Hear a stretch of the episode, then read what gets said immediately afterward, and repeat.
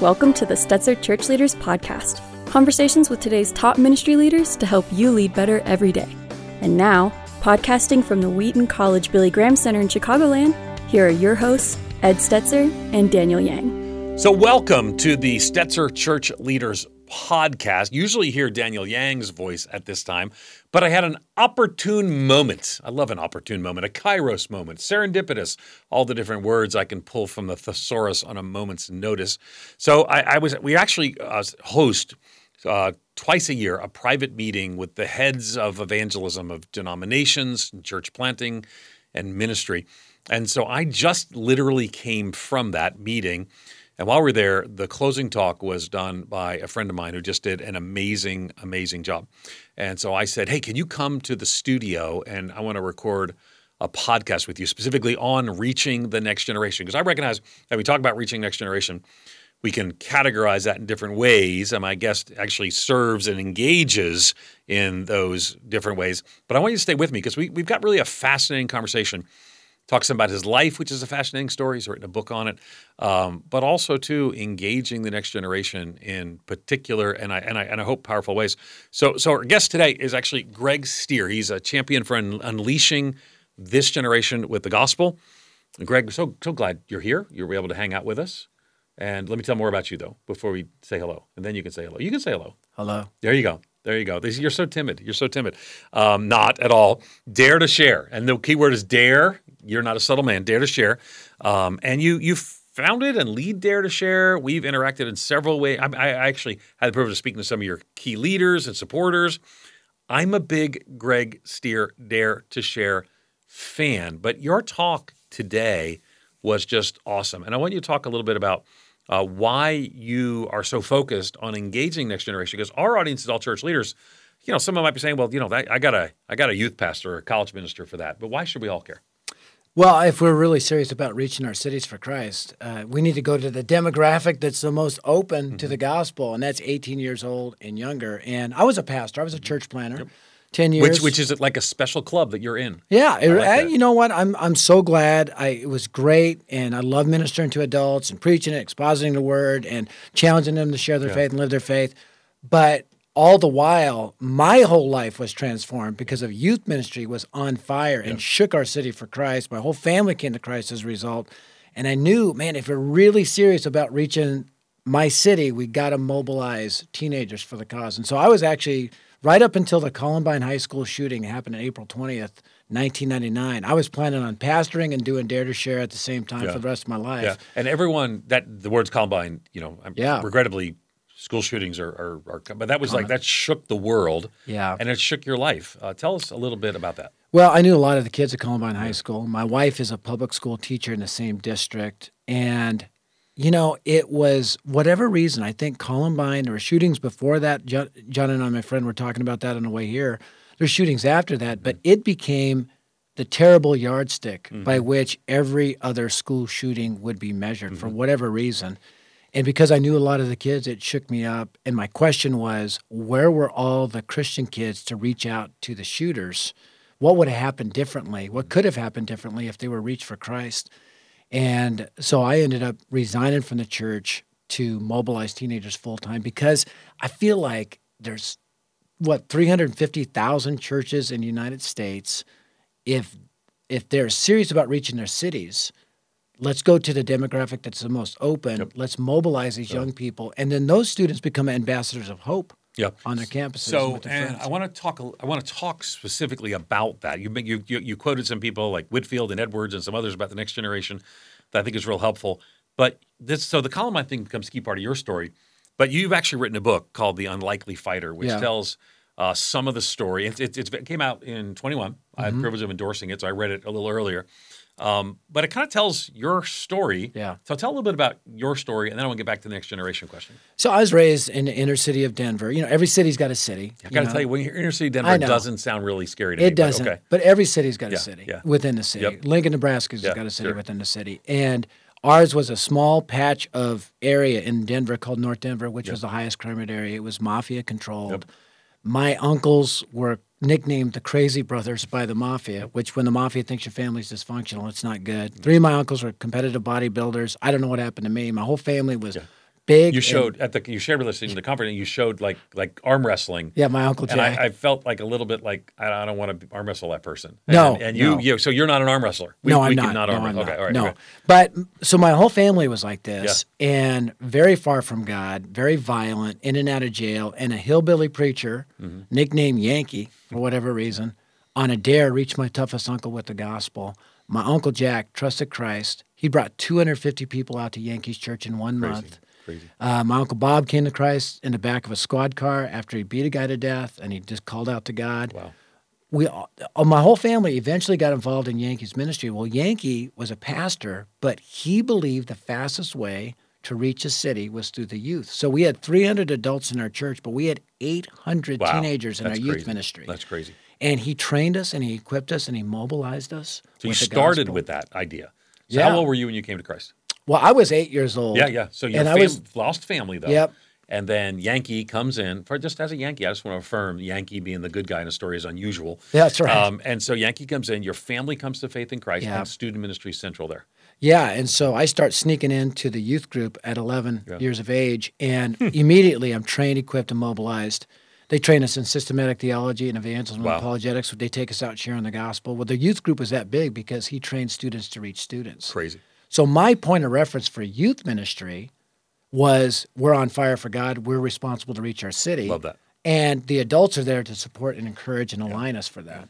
And when I got out and started looking around at other youth ministries, I started realizing, oh my goodness, not the thing. no, they're Nope. just entertaining these Yep. kids and throwing them. But out. you're getting me youth ministry. I want, I want you to get Yeah, to youth yeah. ministry, but I need a little more about because you wrote a whole book. Yeah. And I want to encourage people to get it. Again, it's Unlikely Fighter. And what is it? The subtitle is The Story of. How a fatherless Yeah, street kid overcame violence, chaos, and confusion to become a radical Christ Yeah, follower. you need to talk to your publisher about a shorter subtitle, but I'm, but I'm tracking with you. So, and uh, who is the publisher, by the way? Tyndale. Tyndall. Oh, great! I, Yeah. I love Tyndale. I write with Tyndale.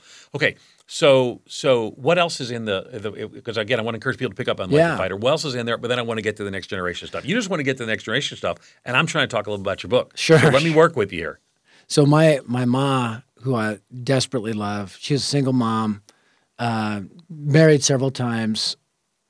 When she found out she was pregnant with me, she met my biological father at a party. They partied. She got pregnant. He found out. He got transferred. She Just drove. so the kids know, party means something's different. yeah, partied is code Yeah, for something naughtiness. else. And Yeah. she drove from Denver to Boston to have an illegal abortion. Wow. and changed her mind last minute. Came back. She would look at me and start bursting in tears. I remember from the time I was a little kid, she would just cry. Wow. And she had a rage. When I was five years old, I saw her, a guy that she had married pulled up in a car. He had left us. And I yelled inside, Mommy, Mommy, one of my daddies is here. And she goes, Where's the bat? And I had a little plastic yellow bat. I go, Here, Mommy. She wanted the Louisville slugger. She reaches behind the door, goes out, cigarette hanging out of her mouth Yeah. de- destroys his car, takes out his windshield, his headlights, the side mirror, t- taunting him to get out of the car. Well, he made the mistake of getting out. Wow.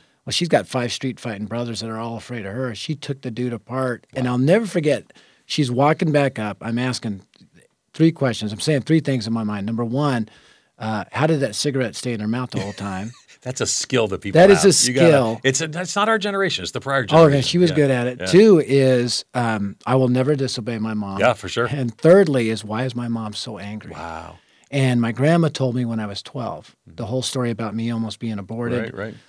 She had a shame fueled rage. So when Yankee trained me to share the gospel Yeah. when I was 12 years old, the first person on my mind was my mom. Yep. And I began to share Christ with her because I was equipped to share Mm-hmm. Christ. It took three years. Wow. And finally, when I was 15 years old, I had the privilege of leading my mom to Christ. That's amazing. and while she was smoking a cigarette, Yeah.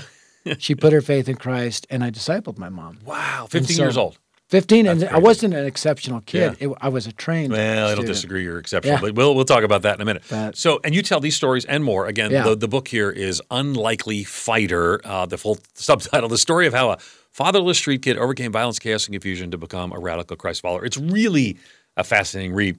And it does weave in your passion for student ministry. You've written uh, lots of things in and around. This is not your only book. You can uh, find these all at the show notes for Stetzer Church Leaders podcast.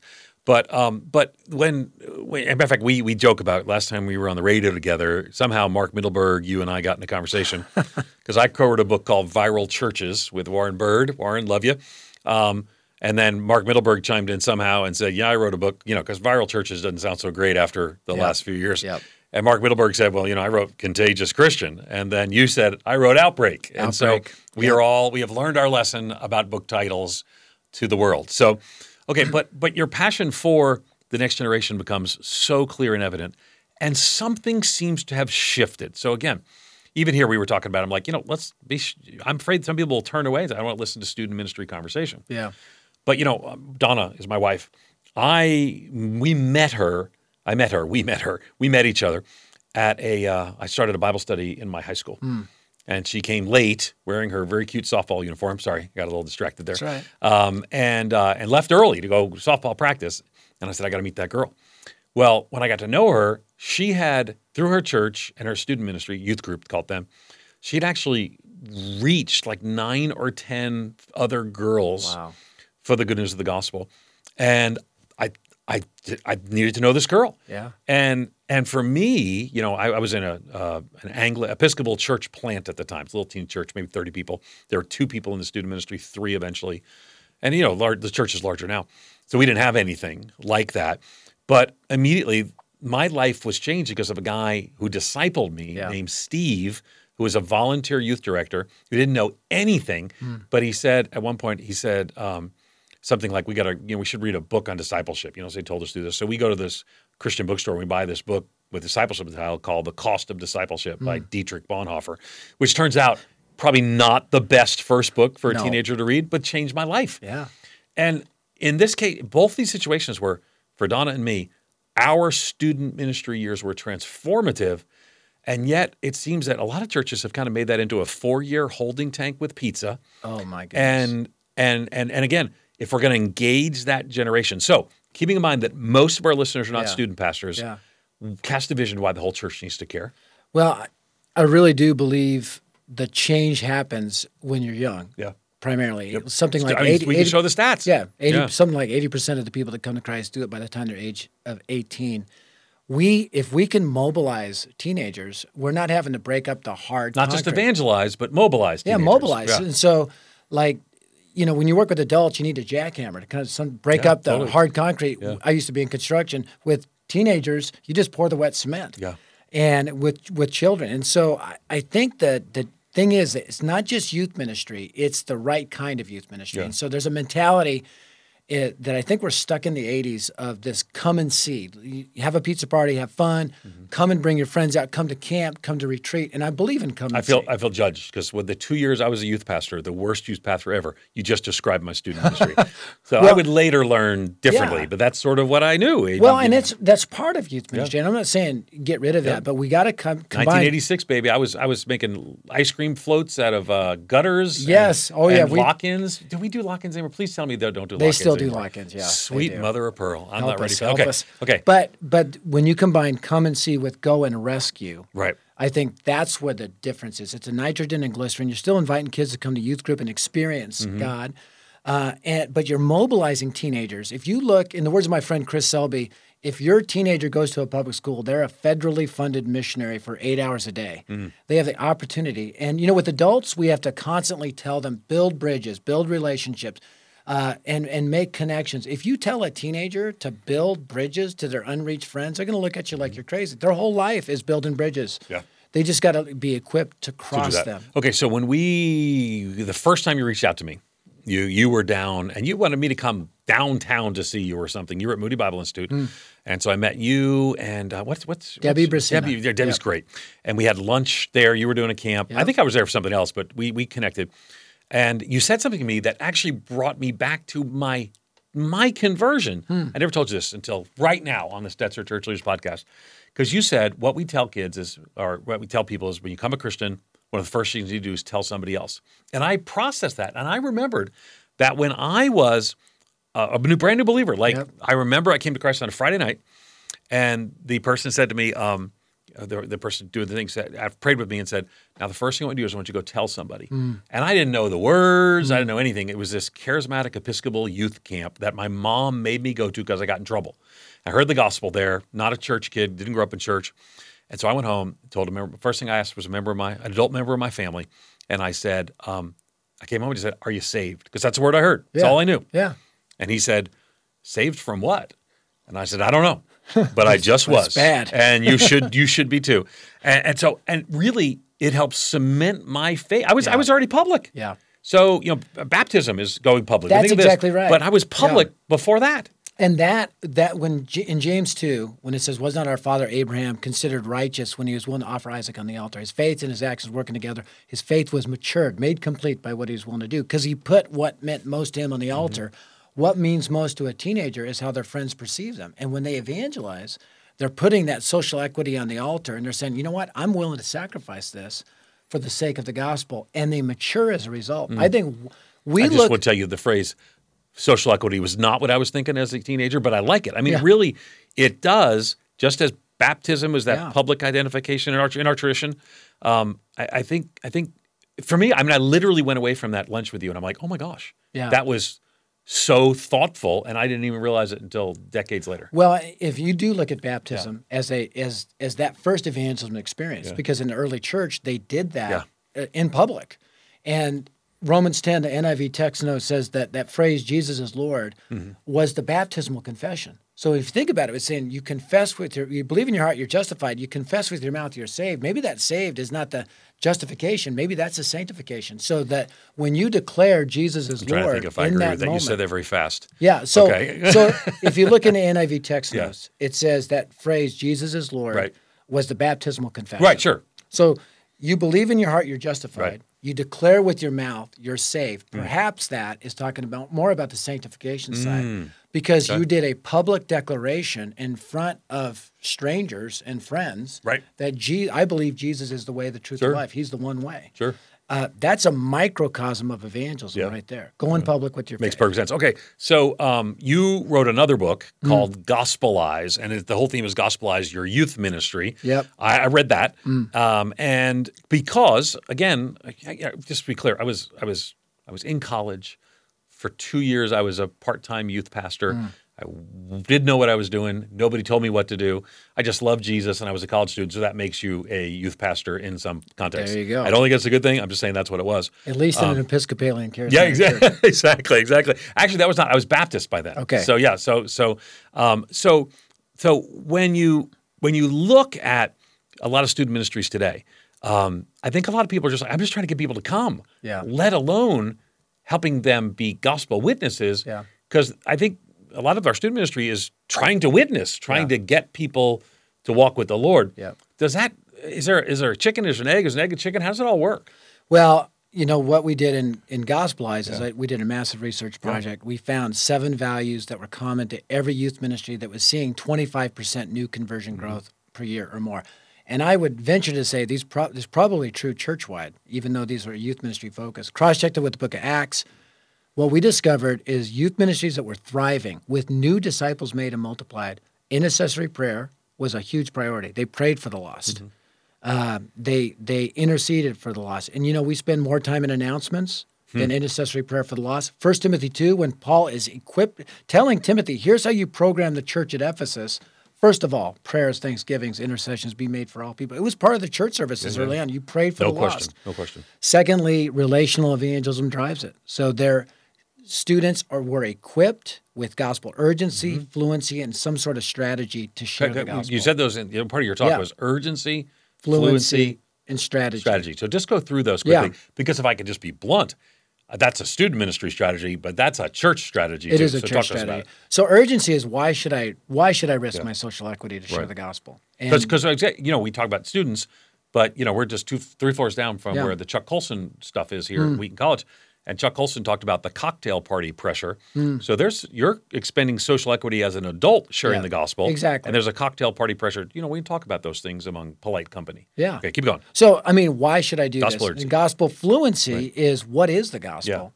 You know, if you do an interview of the average churchgoer and say, "What explain the gospel to me?" It's going to be like a Texas steer, a point here, a point there, a lot of bull in between. You know, it's not gonna, it's not going to be clear. I'd like to and cogent. apologize to my listeners who are very traditional for that. But My last name is Stier. So That's oh, well played. That's what there you you go. Yeah, there you go. Exactly. Um, thirdly, is gospel strategy. What is that methodology? And a lot of times we just depend. We go straight to the methodology. Right. We'll use use the four spiritual laws, or use EE, or use life in six words, or the four. yeah, whatever. those are all evangelism things for those who are unfamiliar. Yeah, yeah. but and what- by the way, for the record, If you'll use any of them, we're for you using any of them. E- Right, exactly. But what before we get there, we need to give the urgency, the fluency. They need to understand Right. the gospel, Right. and then whatever strategy you use will work. Right. Right. If you have the fluency Yep. and the urgency, whatever strategy is going to be effective in that context. Yeah. Exactly. Yeah. So the illustration I use is when I go into a steak restaurant, I don't go for the plate, I Yeah. go for the steak. There you go. You know, um, and the gospel is the steak. Right. The the methodology is the plate. So Right. pick a plate and serve the Serve steak, steak, and it'll, right, right. it'll be fine. And the third, I won't go through all the values,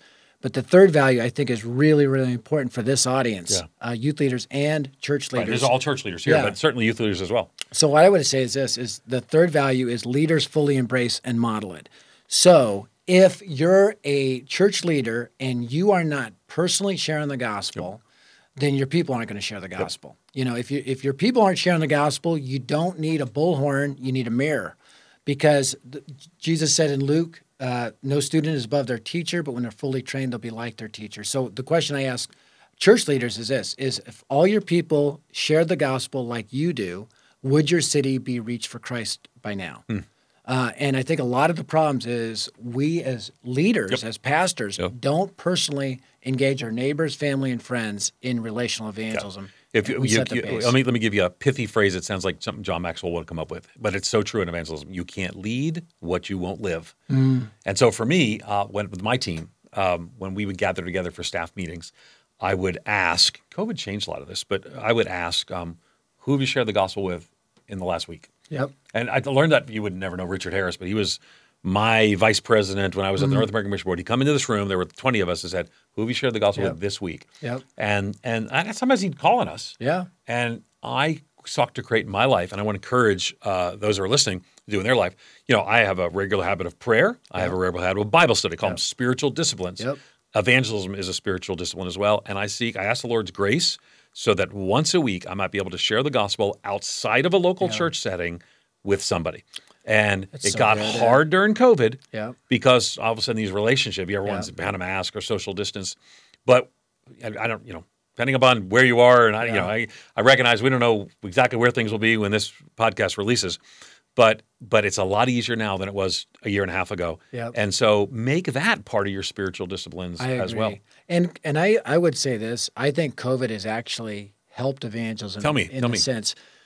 I was talking to Louis Giglio, and I we Just doing drop a- that in there. well, we were doing a Louis Giglio. podcast together, and I just he's, thought, he's not. Uh, I, he said no to my podcast. Oh, really? He's Well, there to me. go. Actually, I don't think I asked him, which now I feel guilty because he's probably listening every week. so Louis. Louis, Just should say ask yes- him. I say yes to. Ed. I had his friend Andy Stanley on. So But I remember asked. I asked him the question because he does the passion Yeah, yeah. conference. I go, "Have you found the college age students more open?" He goes, "More than ever before." Fascinating. Okay. And yeah, and he goes, we had "They're- Matt Chandler on, and he said the same thing on the podcast. You know, and and it hit me, and I said, you know, I think it is. When I was a pastor and I did a funeral, and you know this as pastors, when you do a funeral, people are more open to the gospel, Sure. because they're not just thinking about the loss of that person; they're thinking about their own mortality. I think COVID has been like a global funeral service, and I think young people and old people are thinking about death because everybody knows somebody who died. Mm-hmm. And they're thinking about their own mortality, which is a perfect entree into talking about the hope we have now and the hope we have forever through Jesus. I'm not. I'm. I'm. I, I don't often disagree with my guests. I'm not 100 percent sure you're right, because I think simultaneously, so much Hmm. of our evangelism took place for people who are loosely connected to the church. Those people show up Christmas, Easter. Yeah. five, seven, nine times a year, and I think most of those people have disconnected. Hmm. So I think people in secular people maybe are more open. But those nominal Christians, I'm concerned, have Yeah. disconnect. So it's going to be interesting how it washes out. I want you a- to be right, yeah. and I hear more people saying that than not. So you may be right. I'm talking I'm about- statistically Yeah. suspicious. I'm practically not suspicious because I was on a plane last night Yeah. with a lady named Stephanie who something traumatic happened to her. I think somebody close to her may have passed. Yeah. And she opened up, she was Jew, a secular Jew. Yeah. She opened up her life for two hours. Wow, wow, wow. Tampa to Yeah. We talked. Yeah. No, is- I'm thinking. pray I'm thinking, for her. I'm She's hearing many people saying the same thing, Yeah. and uh, you know, I'm just a stats guy, so I want to Yeah. see it. But our stats are all useless right now because all the surveys Yeah. they're often done face to face. Everything changed, so we got about two years to figure that out. But I want that to be true. But here's what we both know is true: Yeah, yeah. is that if we can elevate a focus on evangelism, but it seems to me that um, you know. I, I lead the Wheaton College Billy Graham Center, right? Yeah. You're dare to share. For those of you, I don't did I, did I say? I think I said that at the beginning Yeah. because we jumped right in. But dare to share is Greg's ministry. uh, and really global ministry, just doing incredible things. Um, and you can find out more. Just go to the Ed Stetzer, uh, Stetzer Church Leaders podcast links, and you'll go right to Dare to Share. Um, but we're both sometimes. We, we, this is what part of what we talked about a few years ago. It's kind of like 30 years ago. Hmm. You know, I mean, this very building used to be filled for weeks with Billy Graham schools of evangelism. And they had, you know, they had funding and people, Yeah. they paid for people to go and all kinds of stuff. And I get it.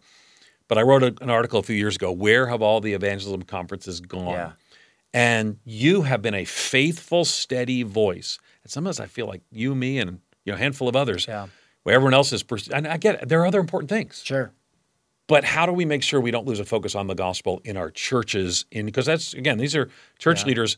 So take it up from the student ministry to the church as a whole. How do we make evangelism a priority again? Well, let me just make something really clear. I think a simple way to do that is to start giving the gospel in every talk that you give. When you preach a Sunday Sermons, morning talks, sermon, whatever it be. Yeah. March 12, 1989, when we planted Grace Church in Arvada, Colorado, I made a promise. Every week you're going to hear a clear gospel presentation, and any, anybody that's there is going to have an opportunity, some way to respond.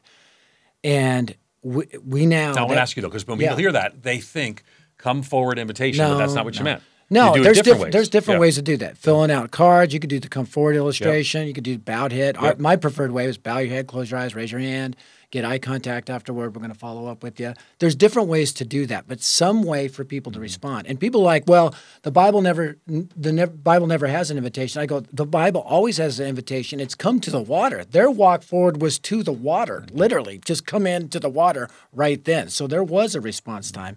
And give those people a response. Here's what happened at Grace. Grace is the church of Grace Church is the Grace Church in Arvada, Colorado. Every week, people came to Christ. I remember two weeks as a pastor where nobody came to Christ back to back, and the elders gathered us in a circle and said, "The sin of Achan must be in the camp because nobody trusted Christ in the last two weeks." Wow. People got to Google the sin of Achan if they don't That's know right. that. That's yeah, right. Yeah, yeah. They're church leaders. They know. Yeah, the no, sin that's true. They all know that. But 20 years, Maybe. I've been out of the church for 20 years. The church is, is a good sized church now, several thousand. But here's the stat 62% of the people in that church came to Christ from people reaching people Yeah. or people inviting out to church, which is outstanding because the gospel to this day is given clearly. So a, a simple hack is hack. We should, that'll be, that'll be I, the people at Outreach who like do this. They're going to Yeah. say, "Here's a hack," Yeah, because they love that kind of okay, stuff. here's a hack. Here's, Here's a a- hack. What's the hack? whatever passage you're preaching on in Scripture, Yeah. dig your hand into the dirt and find for Old Testament and New Testament that scarlet cord. There is a cord that you can pull up and follow it to the cross of Christ. Make a salvation segue and give the gospel every week, and let your people know every week I'm going to give the gospel no matter what. Uh, and anytime you bring somebody here that doesn't know Christ, um, they're going to hear the gospel clearly. Then you challenge them. Take their friends out to lunch afterward, and they ask, "What did you think about what the pastor said?" So good. And they can do the follow up. That's what we did at Grace Church. We called it the reverse altar call because the real ministry would happen at lunch after church when they invited their friends out. Sure. And- And, let me just say that that I'm kind of with him on this. So if you're listening to the podcast, and I don't think you know most people don't listen to me preach. I preach at different churches, and when I'm a guest, it's a little different. Yeah. But when I consist, when it's when I have the privilege of being an interim or consistently preaching, and it's not out of the zone of where they are, Yeah. when I'm the pastor, that's where I go. Yeah. And you know, I, I use the term a little differently, uh, scarlet uh, cross, uh, scar- scarlet cord, but I I, I, be, point to Spurgeon. Make Yeah. a beeline to the cross. Make a beeline to the cross. And it doesn't have to be. You said it's a salvation segue. Yeah. It doesn't have to be awkward. Yeah. But when I'm in Proverbs, I would say, listen, if you're not a follower of Jesus, these could just be pithy sayings about Yeah. how you live your life. That's right. But if you're a follower of Jesus, you have the power to live what it means to be a follower of Christ. So if you're not, let me tell you how to be. And it doesn't have to be 10 minutes of the message. no, no, it's just a few minutes at the end. And also, here's another quick hack. Hacks. When you start oh, doing this, so cons- gonna. when you're gonna Je- start- Jessica, who's our producer, she's gonna love the Twitter, the tweets. Hacks. There you go. Hacks from so Greg Stier. the the tendency is for people to start putting their stuff away because they know you're giving the gospel. To zip that Bible. Yeah. Bible So- zippers should be banned. That's right. So once a month, you say, "Hey, everybody, putting your stuff away. Stop putting your stuff away right now because we're in a battle with Satan for the souls of people in here that don't yet know Christ. So keep your eyes open and pray for the people around Come you who don't know Christ. You do that once a month or once every six weeks. What happened at Grace was they entered in to spiritual warfare for the souls. They started praying for the people in that room that did not yet know Christ. So when they heard the God bless you, God bless you for hands going up, yeah. they were part of that because they were the heirs. They don't know what you're talking about. So whenever, whenever one, like Presbyterians are like, "What are you talking about? God bless you. God bless you." Oh yeah. you." we- So I did the bowed head, closed eyes. is- if you're trusting your- in was your Jesus, church a raise, Baptist church? it raise your sounds hand like it was a It was, Baptist it was kind of a non-denom. Yeah, okay, yeah, got yeah, yeah. But th- so when people pray, you ask them raise their hand, and they say "God Yeah. bless you," which indicates you you. see them. They didn't sneeze. Not not everyone does that. That's so right, that's that's the part you got. You got to you got to you know. Yeah, I got to let me translate. Sorry, We sorry. have a broad audience That's right. That's right. No, I love that. Episcopalian, charismatic. Yeah. You're just a little focused on That's the right, because right. I came to I Christ love the thought of it. The I'm just- charismatic Episcopal Church. It's not as big as it used to be. When Yeah. in the you know my, when, when the 70s and 80s, it was kind of a big it was kind of a big thing. Now it's mostly in Anglicanism rather than the Episcopal Church. But that's another story for another day. Yeah. Uh, last thought. We got we got to wrap up the podcast. Um, give give just a closing exhortation to pastors and church leaders about making evangelism a priority in their personal lives, so it's reflected in their church Yeah. ministry. Yeah, pastors, I would just really challenge you. Maybe go off campus. Maybe study at a Starbucks. That's what I do.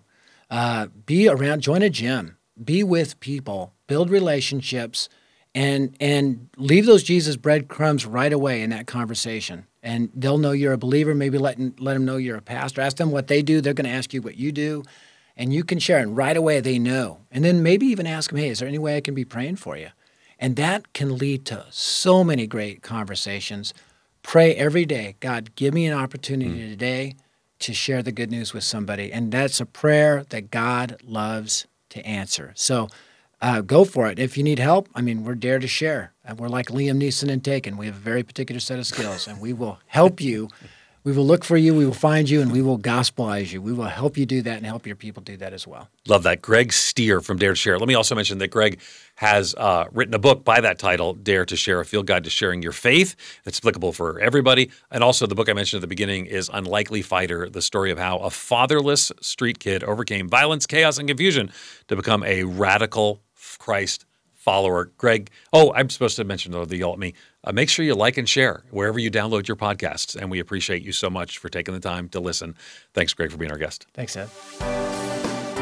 You've been listening to the Stetzer Church Leaders Podcast. For more great interviews, as well as articles, videos, and free resources, visit our website at churchleaders.com. Thanks for listening.